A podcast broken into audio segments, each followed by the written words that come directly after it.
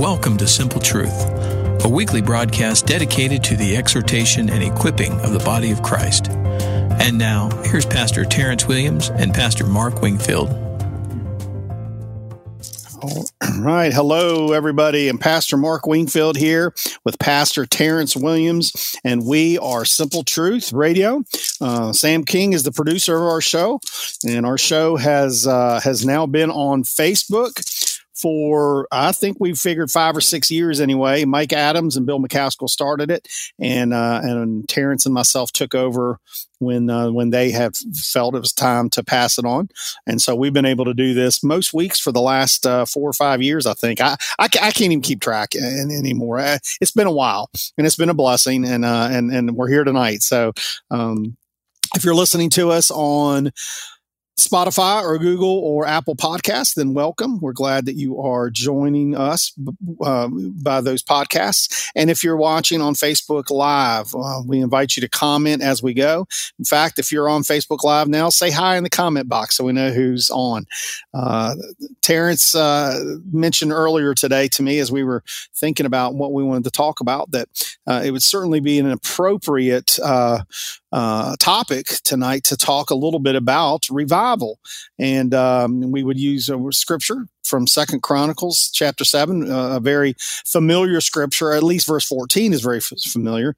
I, in fact, just last night had somebody ask me um, um, uh, something about fourteen, and I had to point them to 13 first, and uh, that opened their eyes on something. And then Terrence suggested we go back a verse earlier than that and look at verse twelve, and then go all the way through sixteen. And I think that's a good uh, place to be. So we're gonna be there in just a moment.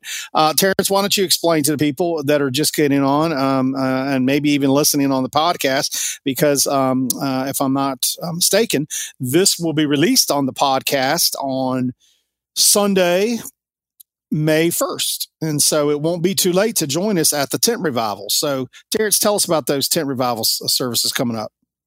Um, yeah, it's uh Gospel Hill. It's our third year, I think, doing it. First year we uh we had a tent that was uh uh we borrowed from a guy and then we got the money to purchase our own tent. So we have a, a big purple and white tent that you'll see if you ride uh, by the first aid crew and the fire, fire department in Waynesboro. It'll be going up tomorrow morning, and there'll be seven nights of uh, six nights of uh, seven nights, well, six seven nights, yeah, seven nights yes. of revival from six to nine, uh, with praise and worship, with preaching, with testimonies, uh, baptisms, even. Um, uh, just you know we're just hoping that god will will will save some souls and and actually uh, inspire and revive the church uh, revive those who are uh, are saved uh,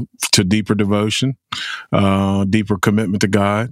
And so, I mean, that that's what all these things are, all these meetings are designed for is just to, for us to, to, to grow and to, to grow deeper and grow closer and to and improve our witness, uh, in the world. And, uh, what better way than to be in the middle of the city, uh, visible, highly visible, and hope will draw some folks uh, uh, from neighboring uh, around the around the city to come and and, and be a part and uh, give their lives to Jesus.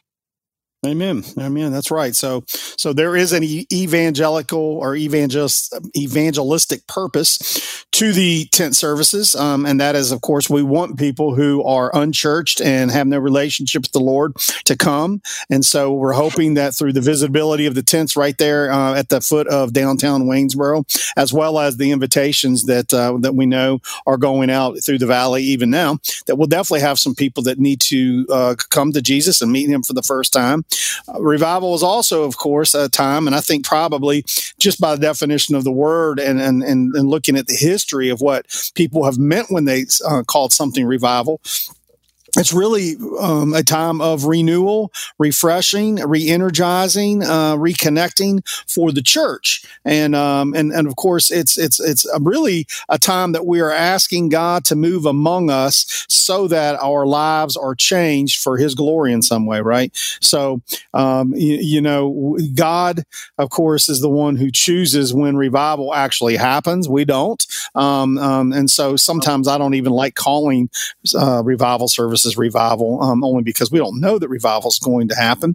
But we do so because we're confident that it's going to happen. We're confident that God is hearing our prayers um, and, and, and that He is going to respond accordingly, which really brings us to the focus, um, the focal scripture um, passage for this evening. I'm going to read it, and then uh, Terrence, you know, maybe you can share at first your thoughts, and and and we can go from there. Um, this is in Second Chronicles seven, beginning in verse twelve. That says, "The Lord appeared to Solomon in the night and said to him, I have heard your prayer and have chosen this place for myself as a house of sacrifice. When I shut up the heavens so that there is no rain, or command the locust to devour the land, or send pestilence among my people. If my people who are called by my name humble themselves and pray and seek my face and turn from their wicked ways, then I will hear from heaven and will forgive their sin and heal their land. Now my eyes will be open and my ears attentive to the prayer that is made in this place. I think that's as far as you had us reading. If not, you can read further. But uh, it's uh, I mean, I think it's pretty clear what's being said there, but it is interesting that uh, the majority of the church can almost quote word for word Second Chronicles seven fourteen, but really to get the real idea and the real picture of what's happening there, um, you have to read the verses before it and the verses after it. Uh, I agree. Um, yeah, I said 16. It's no big deal. Uh, it was just, mm-hmm. He was saying from now I've chosen mm. and sanctified this house, and my name shall be there forever, and my eyes and my heart will be there perpetually. So I mean that was mm-hmm. that was the That's that good. was the that was the next verse. That's fine, but you know when I look at when I look at these verses, um, we see a God. Uh, a lot of times, uh, people are especially uh, in the modern culture we're living now. We're not so used to God, a God having conditions. Uh, God, right. okay. You know, I mean, we we I mean, we see here, you know, I mean, we know you're you were you were an English uh, teacher. Uh, you know what those if then statements are. They're conditional. Sure. You know, if mm-hmm. my people called by my name will humble themselves and seek my face and turn from the wicked ways, then, then. I will hear. You know, the then part is what we celebrate about. The then part, you know, we like the services when then the things that happen after the then happen. We like those mm-hmm. things, but uh, some of the conditions for the things to happen after the then uh, are the things that where we where we have to deal with some things. We have to, you know, humble ourselves, seek His face, turn from our wicked ways. You know, then He'll hear from heaven. And so, um, right. I think it's very key uh, for any set of meetings that that be the theme at the very onset uh, of the meeting. You know, uh, we know that God wants to to meet with His people, but we can't just assume that God uh, doesn't have requirements, doesn't have expectations of us. And as we saw in the verse uh, 13, he says, When I shut up heaven and there's no rain, command the locusts to devour the uh, the land and send pestilence among my people. I mean, that it doesn't sound like a modern rendering of God, you know, the, the God of right. blessing that we hear so much, the God that will never allow any harmful things to happen to us uh, in this modern culture. Um, this sounds like God is about to judge them. And so, right. uh, that's when he mm-hmm. said, if my people, if my people, I mean, he he said my people, so he hadn't dis he hadn't he hadn't uh, disbanded them. He hasn't uh, disowned them.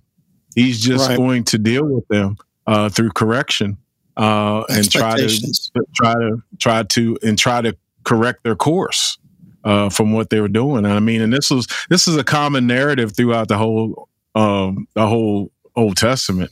You know, they would get right with God, and then they would get comfortable and then they would mm-hmm. go back to idols, the idols of the peoples around them, and then God would mm-hmm. send judgment, and they would repent. It was a repeating cycle, and we're we're no better right. even after Jesus, unfortunately. and so um, here we are again. You know, uh, getting ready to have a set of tent meeting, and I think it's very fair for us to to to to humble ourselves and, and realize how big God is, and that we are actually wanting Him to do something uh, among right. us, and that He has expectations about it. Yeah, yeah. You, you, you said a mouthful there. You said a lot of a lot uh, talking about those expectations and um and you know well, you pointed out that uh, that this is a uh, a promise to His people.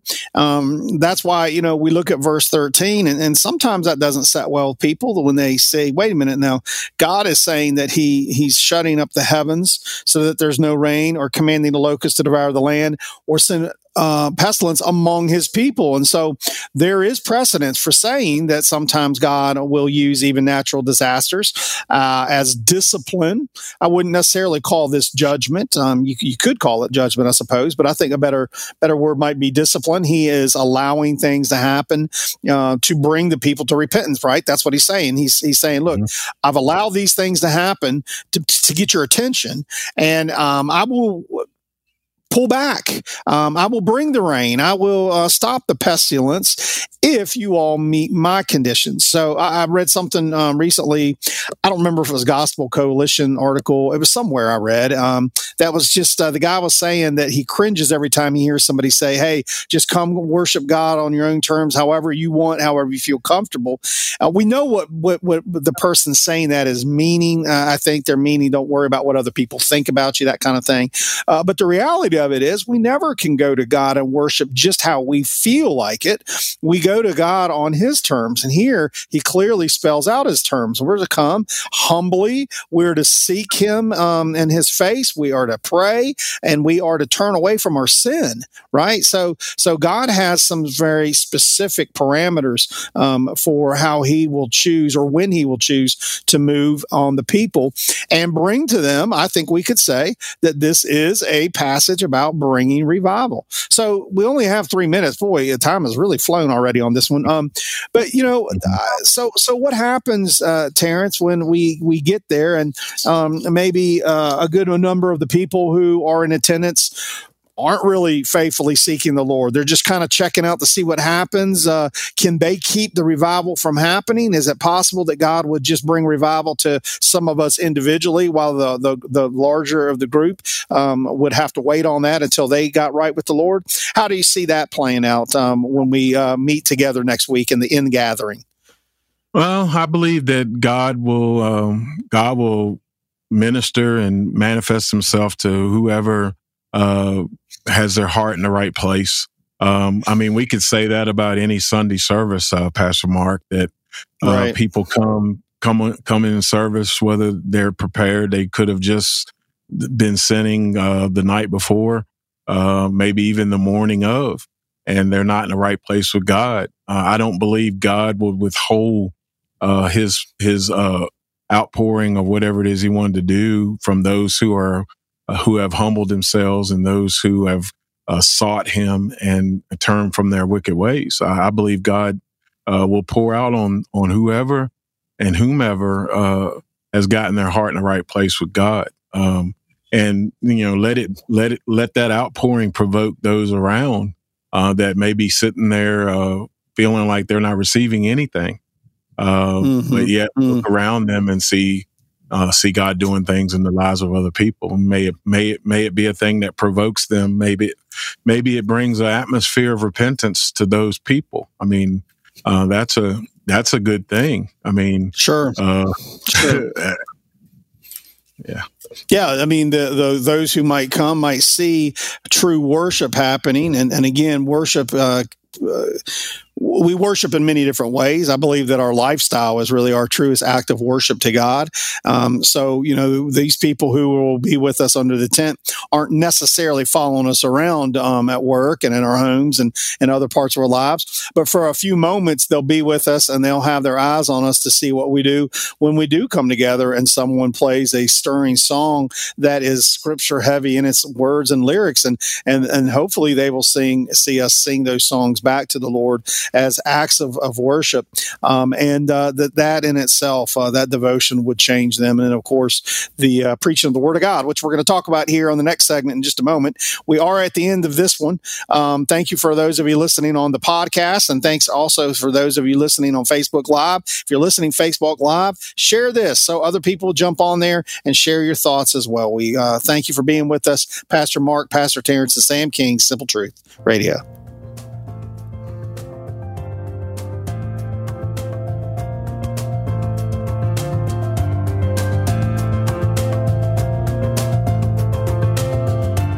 Thank you for listening to Simple Truth.